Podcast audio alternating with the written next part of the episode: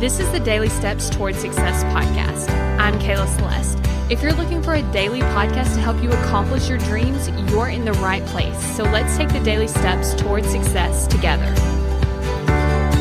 On today's podcast, we're actually going to be talking about being young and being a life coach. And I also want to share this with you because I have a wide range of listeners. So, what I don't want you to do is use this episode against yourself.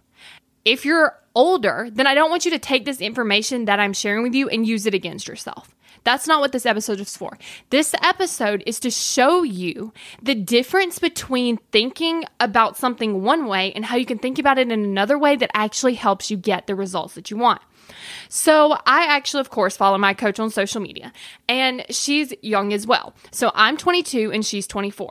And so she was actually posting this post about how somebody was telling her that she was too young to be a life coach. She was just pretending. She needs to wait several years as she's sitting with 16 clients. You know, he's telling her this, how she's just pretending and how she should just um, wait because she's not an actual life coach because she's only 24.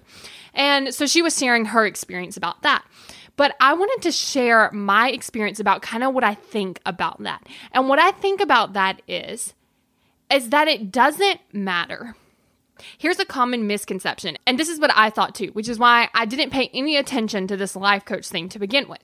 And that's that life coaches give you advice. And so what I thought was, I was like, okay, why do I need a life coach? Like, I don't want somebody telling me how to live my life. Like, that doesn't sound fun at all, right? And so with that misconception, you can kind of see how, you know what, you probably wouldn't want a 20 something year old telling you what to do with your life. That kind of makes sense, right? Like, I can see where the guy's coming from. But the problem with that is, it's not actually true. I, and neither does my coach or any of the other coaches I know, give advice. Like, we don't give advice on what you should do. We help you use your brain in a way that actually helps you get what you want. I want you to think about how your brain stops you from taking action. While I help you use your brain, I help you manage your brain in a way that combats this so that you will actually take action toward your goals to get the results that you want. And so if you look at it in that context, all you need is a coach that knows how the brain works.